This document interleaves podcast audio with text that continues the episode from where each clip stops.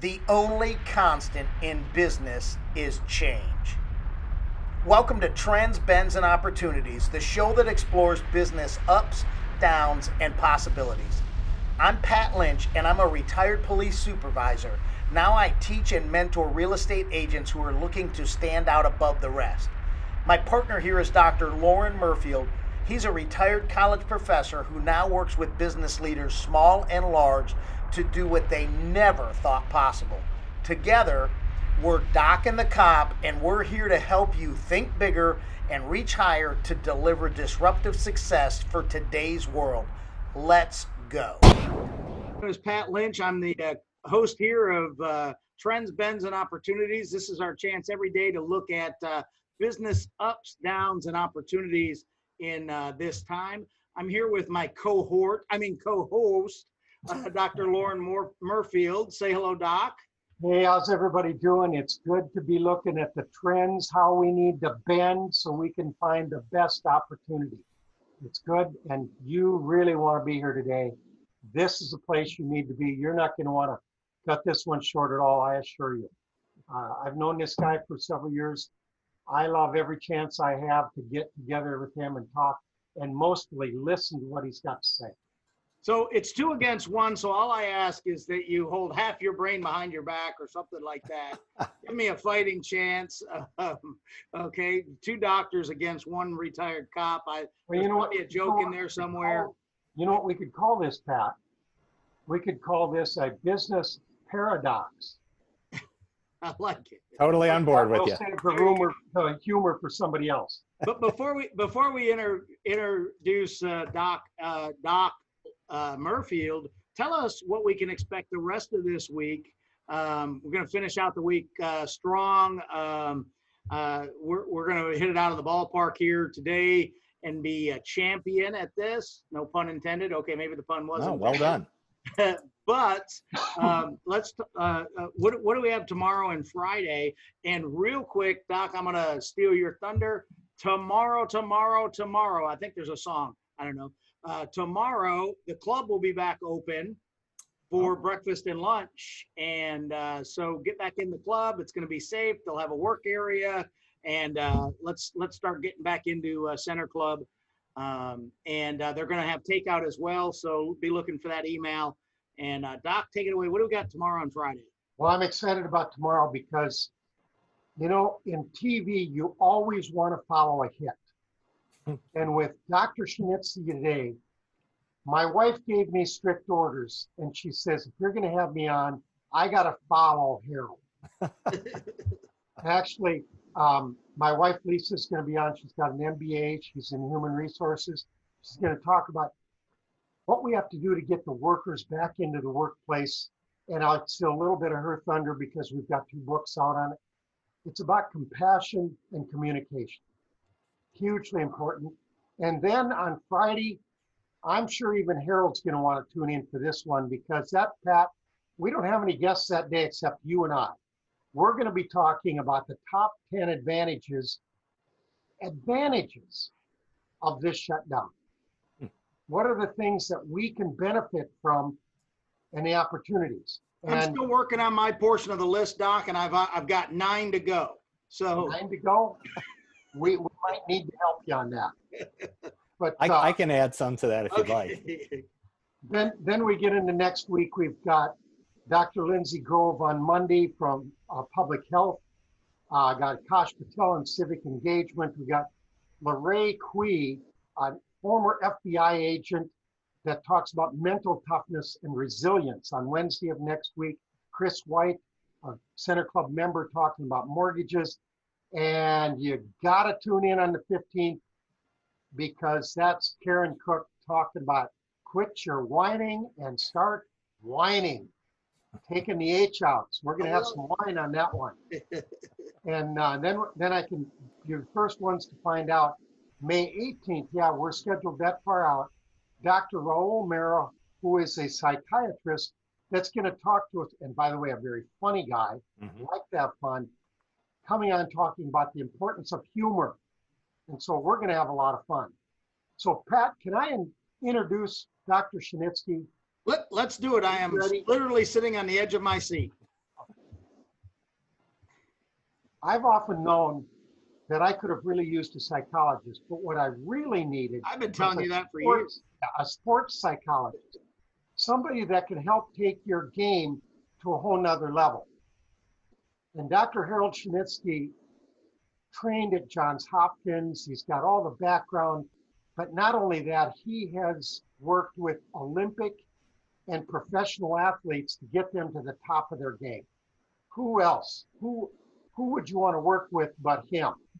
So here it is, Dr. Harold Shinitsky, welcome. Thank you very much, Lauren, Pat, a pleasure to be a part of this program. It's also a delight to hear what's coming up.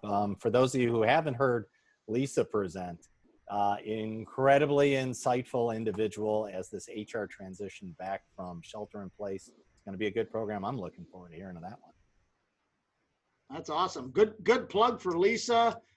She's okay. So Harold, can you? You've got a new book out at Lauren. So Dr. Shinitsky, you've got a brand new book out on a champion's mindset. Yes. Can you give us an overview of what that is? It is a labor of love.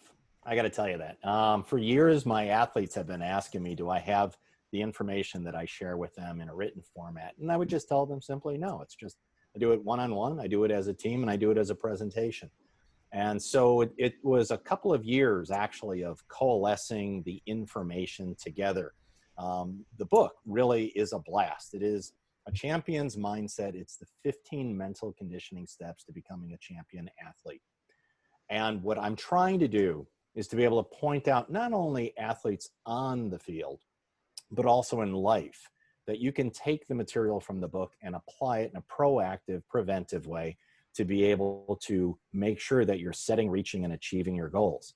So I've taken the same material, not only with athletes, but I also use it in corporate training. So I've been meeting with a number of different organizations to be able to help either financial investors and advisors, to the insurance industry, real estate, teachers, to be able to help them to liberate whatever maybe some obstacles or patterns that they create themselves to be able to open them up to their potential. So this isn't another academic book that's dry as sheetrock to read, right? No, I am very disappointed every once in a while because my profession has over 100 years of evidence-based research. And most of the literature is written for and by academicians to academicians. And so when I was in that world, a lot of my writing was specifically to be able to fit in that world. Once I began focusing more on my clinical practice and working directly with the public in terms of clinical care, I realized that my writings need to be for the general public. So this is my third book, and at no time am I trying to prove that I have an advanced degree. It is taking advanced concepts and converting them into bite-sized morsels, which you can apply immediately. Are there a lot of pictures, Doc? I got some pop-up pictures in there, which is kind of cool. Yeah. So yeah, good. It's a fun paint by number or fill in the blank, you know, color in. I'd be good. I was working with a gentleman who was up at Fort Benning. He was part of the snipers program, and it was really interesting just chatting with getting laser focus. And he called me after we had done some training, and he said, Doc, I've read your book. And I said, thank you, I appreciate that. Have you been able to implement it? He says, no, Doc, you don't seem to understand. I have never read an entire book. This is the first book I've ever read cover to cover. And I remember just thinking how wonderful to be able to capture someone's attention so they can apply it in their life immediately and to get that kind of feedback. So can you give us, when you look around at this new normal that we're in or the next normal, whatever label you want to put on it, what's the first one of those 15 items that jump out at you that says, we really need this right now, especially as business professionals? Well, it's kind of interesting. I always talk about this concept of external constants. Whenever there's an external constant, it could be like if a golfer was playing at the British Open and they're saying, oh, Doc, do you realize how windy it is? Yeah, it's 20 miles an hour and 40 mile an hour gust, or at the Australian Open in tennis. You know how hot it gets here? Yeah, it's summertime in the Southern Hemisphere. So whenever it's an external and constant, it's not just, in this case, hot for this one person or windy for this person. It's that for everyone. It's an external and it's constant. So right now, our shelter in place is an external constant. And so you can do one of two things whenever there's an external constant. You can either complain about it and put that complaint in your back pocket and actually unconsciously plan on failing. And when you fail, you get to pull out that excuse to be able to say, see, this is the reason I didn't do well. And as I say that, you can probably figure out how silly of a comment it is, because obviously other people are doing well in those situations. So you can either complain about it and use it as an unconscious kind of excuse for why you future fail, or you can adapt. And that's really key. So how do I figure out how to hit a ball into this wind? Right now, during this shelter in place, I know a lot of individuals who are actually spending quality time investing in themselves for their future. A lot of individuals have taken coursework online. Other people have refixed their resumes. Some individuals have focused on just kind of what are my limitations, my self-limiting thoughts, and addressing them. So either whenever there's an external constant, you can complain about it or you can adapt. And I'd rather encourage people, especially at this point as we're transitioning into this new normal, so whenever you're in a situation that has this type of external constant, identify what the factors are and figure out what you can control in order to adapt. Doc, I couldn't agree with you more. One of the things that's been frustrating for me and with the agents that we help on a daily basis is some of them, and they're not the only ones. We're in a 12-story office building. There's probably 30 people in the whole building today.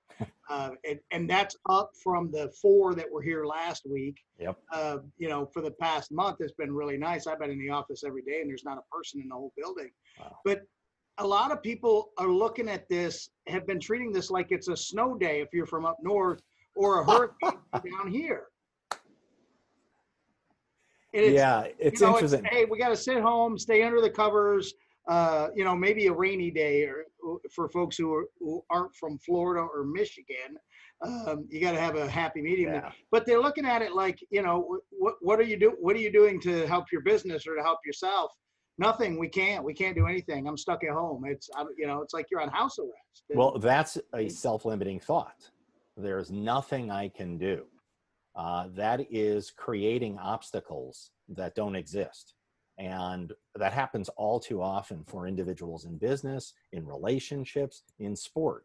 And so it's rather important whenever I hear someone say that, where this is just an axiomatic fact, this is the way it's always going to be. Whenever I hear someone bring up one of two comments, I always respectfully, disrespectfully interrupt. And so I realized interrupting is disrespectful, but I'm doing it for a good reason, and that's respectful. So whenever I hear someone damn their future because of their past, you know, this is just the way I am, this is just the way it is. The reality is that's a self-limiting thought. We all have the ability to grow, to set a goal, to reach, to strive, to improve. We have that within us, but it must start with the belief. So whenever I hear a dogmatic, damn my future because of my past. You know, at one point, all three of us were short, and now we're taller. At one point, you may not have known how to add. You know now. The amazing thing is you get better at whatever you practice.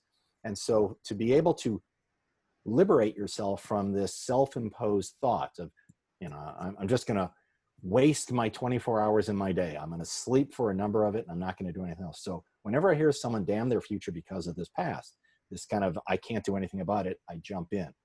The second reason, by the way, I jump in and respectfully, disrespectfully interrupt somebody is when they blame their behavior on someone else. And right off in the beginning of my book, I talk about this sports psychology triangle. It's behavior, thoughts, and feelings physiology. And if you just look at the top of this and think about the person that you were just referencing, at the very top is behaviors. And I always ask, are you doing everything you could or should to be your best? If you're not doing everything you could or should, by the way, and you come to me, we're not doing sports psych.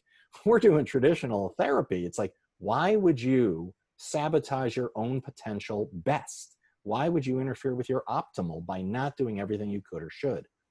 Once we realize why that's happening, then we can move more into mental toughness and mental conditioning and how to be at a calm state to be able to allow yourself to perform at your best. So if someone is telling me that I'm going to shelter in place and there's nothing I can do, whenever we talk about sheltering in place or cabin fever, like you were saying, because I'm from Chicago, so I get exactly what you're talking about. You have to look at three things. And the three aspects whenever we're in a situation like this is you need to be productive, you need to be addressing enjoyables, and you need to lead with compassion. So while we're waking up every day, you have to figure out, what am I going to address today? Short-term goals with a long-term goal, the steps to get to the goal. What can I do to increase my probability of success? Can I network? Can I call friends? Can I learn? Can I read? Can I study? Can I challenge myself? Can I do things that are productive? Also just around the house, being productive. That's how you get a sense of worth, a sense of identity, a sense of purpose. Then you have to take a look at enjoyables. You need to have reinforcers in your life. So every day you need to be engaging in something that you find personally rewarding. And what you like that floats your boat is going to be different than what I like and floats my boat. So you as an individual have to be productive and to be able to engage in things that you find enjoyable. Otherwise, what's the whole point? And then that third one is, in a situation where there's a lot of stress like this, we realize that other people might be irritable, short-tempered, snarky, sarcastic, annoying, and some of them can be rude. That's a statement of them. And knowledge is power. So if I know people are stressed, I can actually be more understanding. I can be kinder. So I talk about lead with compassion, understanding, and kindness. So in situations like this, we need to be productive, focus on things that are reinforcing, and lead with compassion. You know, leading with compassion, that'd be a good idea for a book. I think maybe 2 or 3 books. I would agree, and they're very good books, I might say. Doc, if I can ask, you said behavior was at the top, and just so everybody else understands, what's the other 2 aspects of the triangle? So again, as you're saying, it's behavioral, and then it comes down to your thoughts, cognitions, I refer to them as. And then the other point is physiology, feelings. So for athletes, we teach them that you have to have a proper mindset, and you also have to allow yourself to be physiologically ready to perform at your best, which means you have to start out in a relaxed state of being in order to then to control and coordinate your muscles in the most choreographed, beautiful form that an elite athlete needs to perform at their best. So if you are going to do a presentation to the board of directors, are you doing everything you could or should? Are you preparing your presentation? Are you getting all the information that you need in order to understand what are going to be some of the pushback points? What are going to be some of the questions? Do I already prepare ahead of time? Then do I speak to myself in a productive way versus like, I don't have the experience. I don't think I'll be able to convince anybody. You've already lost before you've started. So we have to have the work effort put in, the proper mindset. And then when you go in there, some people talk about feeling anxious. And most people don't realize it, but there's 3 different ways we experience anxiety. You can either have it where you're physiologically tightening up, changes in your heart rate, respiration, muscle tone. It could also be the way you talk to yourself, cognitions, and your feelings, your worries, fears, dread. And we can address all 3 of those, which is then helpful for anyone because they might say, well, I just talk to myself negatively. And someone might say, I kind of freak out and I tighten up. And so we teach people how to calm themselves physiologically, how to catch the negative intrusive thoughts and insert something positive, and also how to realize that worrying gives you something to do, but it doesn't get you anywhere. And so the feelings can be addressed too. No, I've written 3 plays, and what you don't know, what I've already mentioned here, is that if everything goes according to plan, in a couple of weeks, we're going to be filming my first short movie. Hey, this is awesome. Congrats. Part of it is, and by the way, I wrote that short screenplay after the shutdown. There we go. Finding the time. one of the phrases that I've used, and you're free to use this, is that when you're writing a story and you're looking at drama and all that, you can never be the hero of your own story if you're playing the role of victim. It doesn't happen. You know, you get to cast your own movie. Yeah. And I love what you're saying, because it just fits perfectly. To that end, when we had coffee a few months ago, right, that you mentioned something about you don't believe in a slump. Yes. Yeah. Tell us more about that. There is this tendency that we hear people coming up with, the kind of magical thinking, this concept of a slump.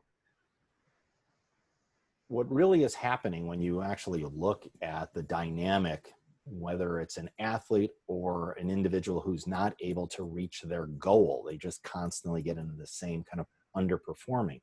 What ends up oftentimes happening is you're dwelling on the past, some failure, something that took place. Now, if I'm going to make a sale and I'm maybe a financial advisor and I realize, oh, I'll never be a $10 million book. You know, I can only be maybe pushing for the million. I don't have the credibility. I don't, or whatever it is, that self-talk, that's historical. And so what we end up seeing is people start focusing on the past.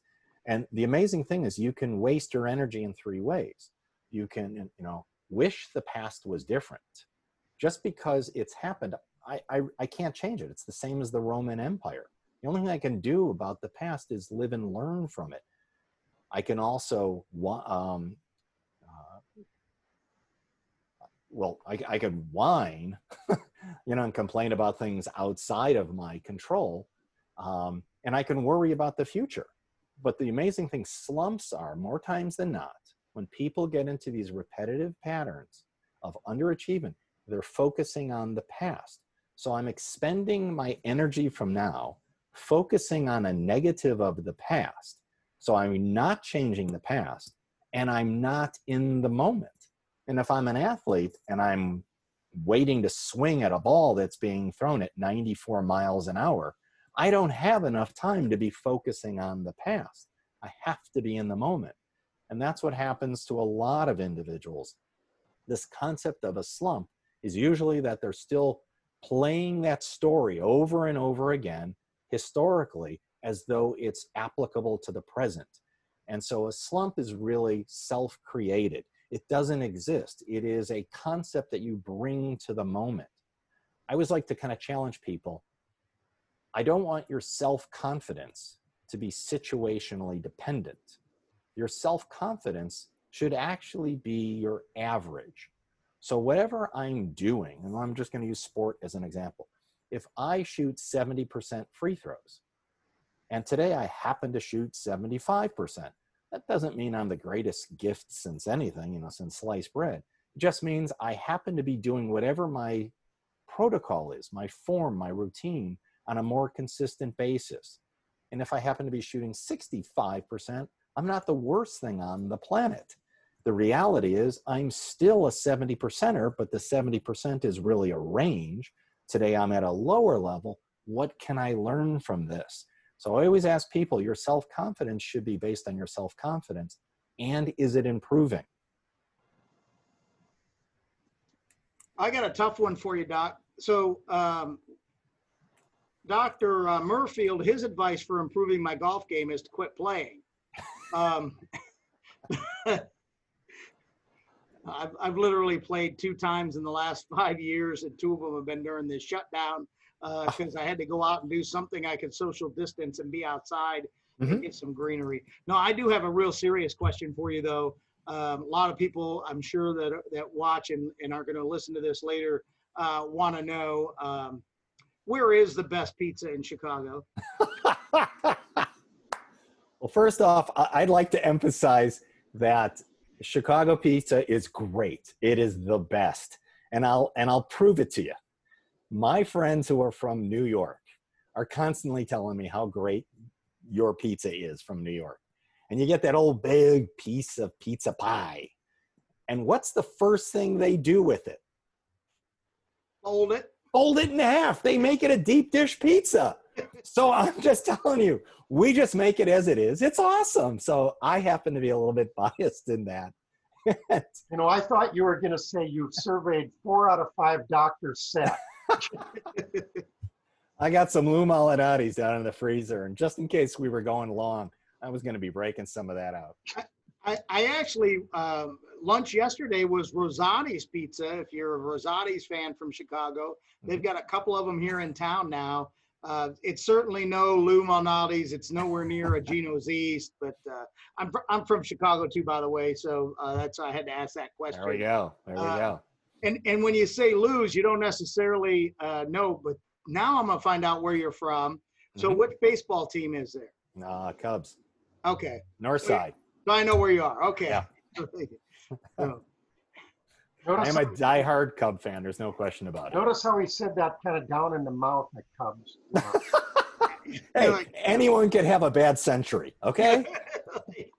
It was a slump. Yes. Well, interesting. They actually did some research that when individuals are focusing on that concept, it becomes a self-fulfilling prophecy. So you have to have a winning mindset to be able to, you know, champions find a way to win. Teams that habitually lose have an internal mindset that is actually somehow we're going to lose it. We're going to make a mistake. We're not going to be able to do it. One mistake, a lot of times they have all or none thinking, which is really unhealthy.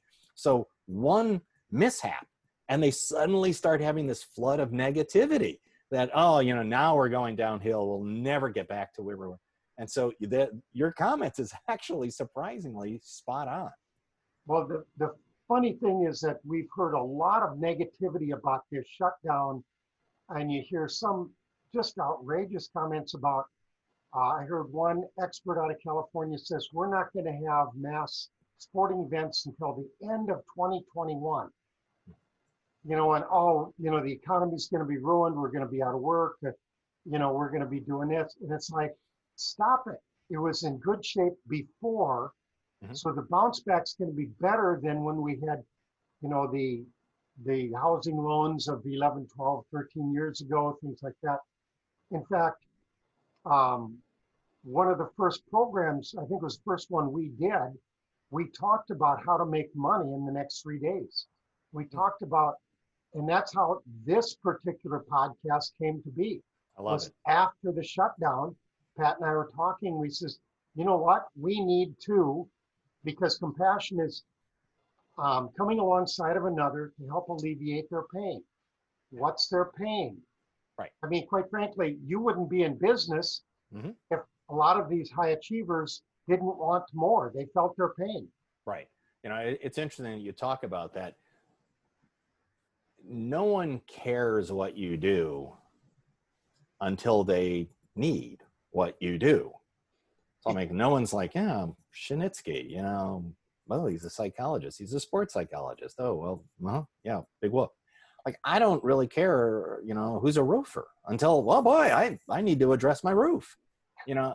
And so in essence, from my vantage point, the way that we were always trained, that someone's life had to be in such pain that they stopped their life in order to enter into mine.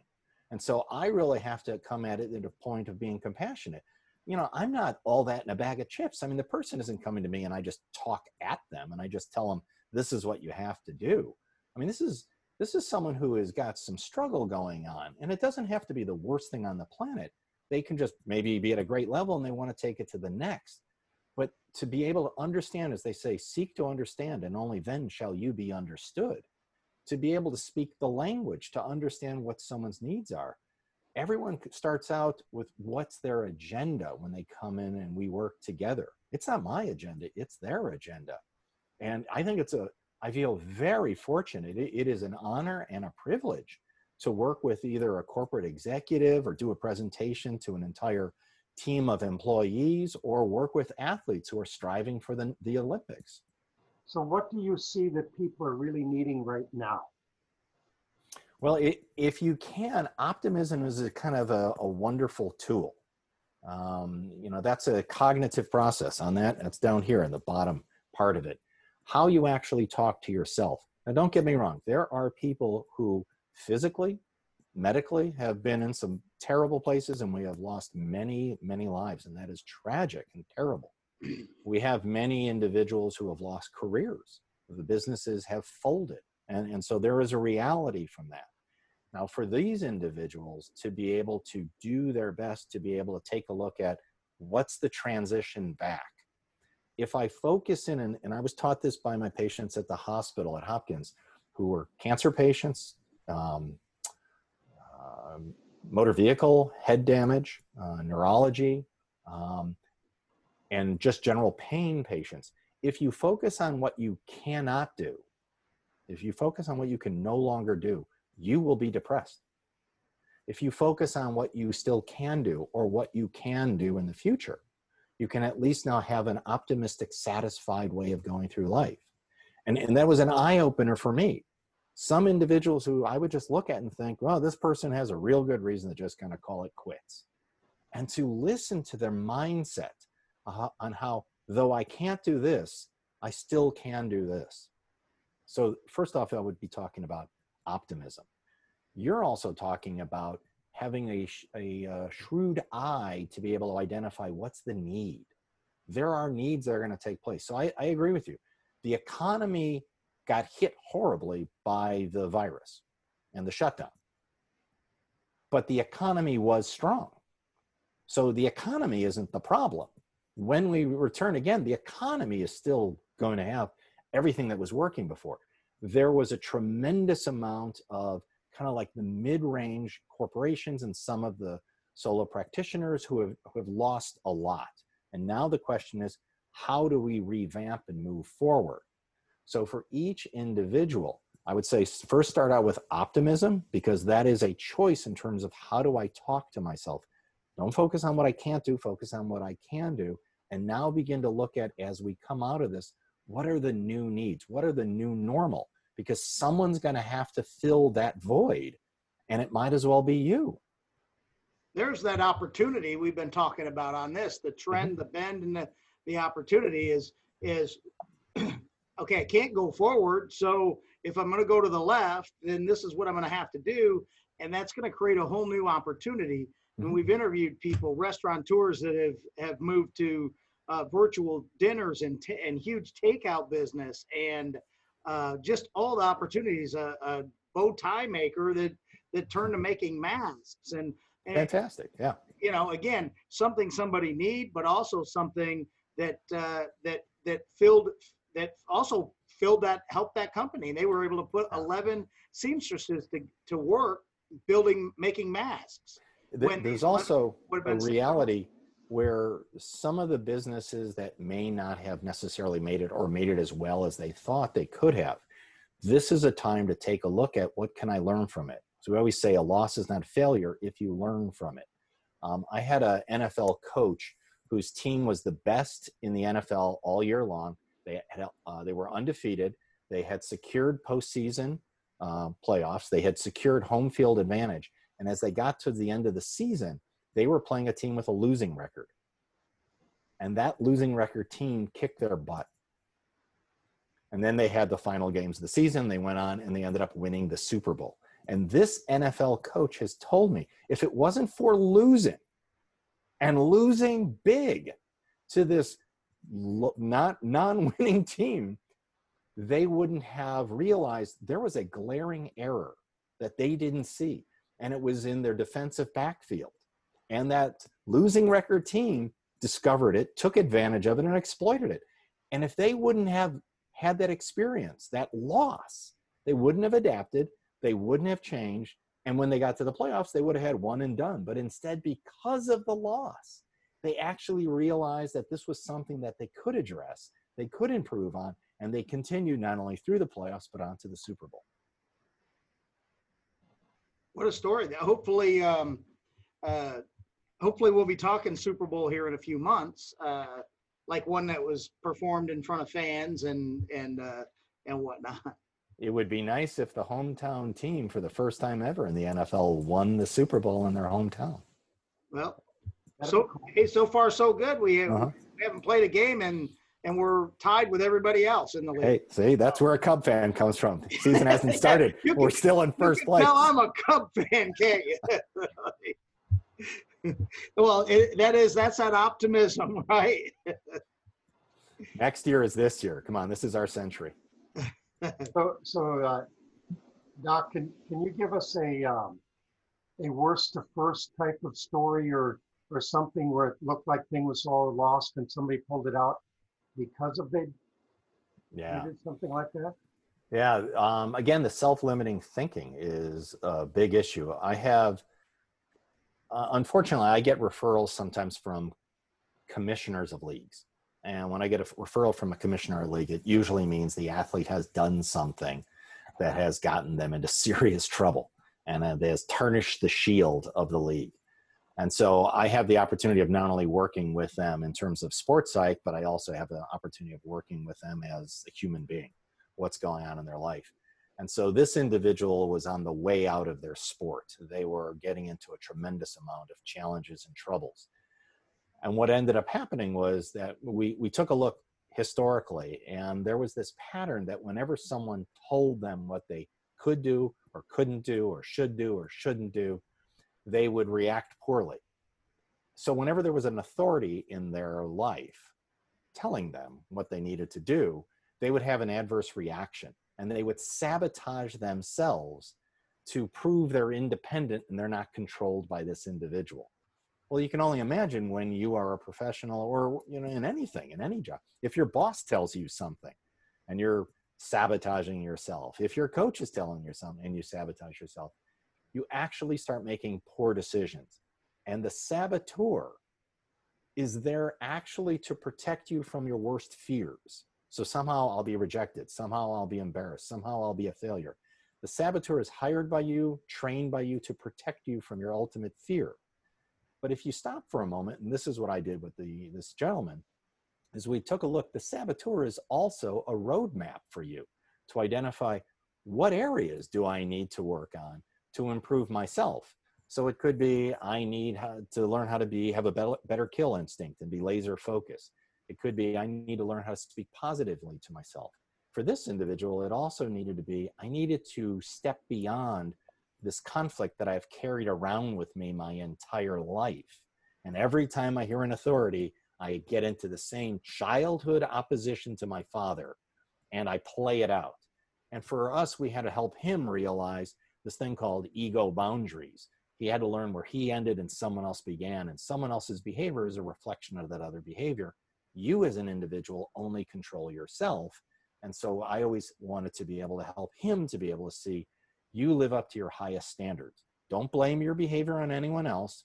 Don't live beneath your highest standard, live up to your highest standard. And once we gave him that differentiation between others and himself and got him to live up to his highest standard, that's when he was able to perform at the highest level again. That's fascinating. You know, with my work within college football and writing a book with Heisman Trophy winner, it's easy to see some of that. But yet looking at your own life, we tend to be blind to it. Mm-hmm. And we really make pretty good excuses. Yeah, it's interesting when you hear people talk about the idea of noticing externally. And I remember when I was studying in the area of addictions, when someone externalizes or blames, they've got one finger pointing out and they got three fingers pointing back. And so we oftentimes notice negatives in others that are either opposing our core values or may reflect a bit of ourselves. Mm. So whenever you can hear people bringing this stuff up, like a lot of people who blame, they'll make excuses and they'll catch other people when they're, oh yeah, see, you're externalizing responsibility. You're not being accountable. And then when you bring it back to them, I was just dealing with a case the other day where this one individual was pointing out every possible problem of every single person around them. And I said to this individual, you know, we all have room for improvement. They do, you do, I do. We all have room for improvement. But if you notice, your tendency is to focus on the problem as them. and bringing it back to you is more important. So I'll do this, and I'll bring it really quickly with you all. I'll say that this person, and I'll just call them Sam. Sam tells me that he's got a problem with his boss. Sam may be in high school and might be telling me he's got an issue with his teacher. He might be telling me he's got a problem with his father. He might be telling me he's got a problem with, of course, his mother. And it might be I also have problems with friends. And I'll show this to Sam and I'll say, what's the one connecting link to all of these conflicts? I don't have to say anything. And Sam gets it. Sometimes Sam wants me to not talk anymore. Because Sam realizes his observation of always blaming is not focusing on what he brings to the equation. If you put a few more people up on there, it would look like the coronavirus. It would, with the little crown sticking out. Yeah, never thought of that too much. I hadn't thought about it. Good situational awareness. I like that. I see our time's probably wrapping up. We could do this all afternoon, although I love it. It's a lot of fun, but is there one thing that you haven't brought up that you really think people need to know about or think about, especially during this time? Oh, yeah, you know, it's curious. As we start to ramp back up, and as we don't know what the future is, because we never do. And I always like to tell this to individuals, there are no guarantees, ever. There are no guarantees. And if I was talking to adults, obviously the things that we would all say are death and taxes. But you can study your hardest in a class, it doesn't guarantee a high grade. You can get all your ducks in a row, apply for a job, it doesn't guarantee you get it. So as we move forward, I always like to point out to people that there are no guarantees. The only thing you ever do in life is increase your probability of success. This is not an all or none kind of factor. It's not like I just do an additive 1, 2 equals this. The reality is, what can you do from now moving forward that allows you to increase your probability of success? Part of that is challenging negative thoughts. Part of that is retooling the resume. Part of that is networking again. Part of it is setting realistic goals and figuring out the steps that get you there. So I would really hope for everybody as we begin the transition back into the world, and it's going to be a new norm, is that there are no guarantees. But the only thing you really can do is increase your probability of success. I like that. I like that a lot. Absolutely. What a great time this has been. I took so many more notes. I was trying to save the money from having to buy the book. You know, I just trying to write it all down, get the free version. Well, speaking of that, Pat, people don't come on here to sell stuff, but we can promote it for you. Where can they get your books? You could go, the book is now, it's self-published on Amazon. So A Champion's Mindset, 15 Mental Conditioning Steps to Becoming a Champion Athlete under Shinitsky. You can get it from also contacting me, and I'll sign a copy and send it out. It's been a real pleasure. I do, up until the shutdown, I have been doing presentations all over the country, sharing the material in here, both to athletes as well as corporations. That it's fantastic. You want to be on again, let us know. We can get you on. You guys are too kind. This has been a blast. I love sharing this information. A lot of fun. It's all about, in one of my books, I can't forget which one. By the way, I just started a new one this week. I think that's 21. I got to finish about 4 of them now. But say that good people working together yield great results. And that's the synergy. It's 1 + 1 = 3. Yeah. 3 + 3 = 9. It's all about that synergistic, collaborative model of bringing our best and really doing it. That's why we just absolutely love having you on. I don't know. It's probably been 4 or 5 years since I met you. Always a good time. Yeah. Always come out and saying, "Wow," you know, it takes you to another level. You are too kind. I loved your idea that you were just saying that synergistic. I like to always emphasize that if you want to go fast, go alone. If you want to go far, go together. And we just put it up on Facebook. The book is there our good friend Doug Smoss dug it out of Amazon for us. And Thank you, Doug. Yeah. I have to be careful hitting too many buttons because it messes with the live feed.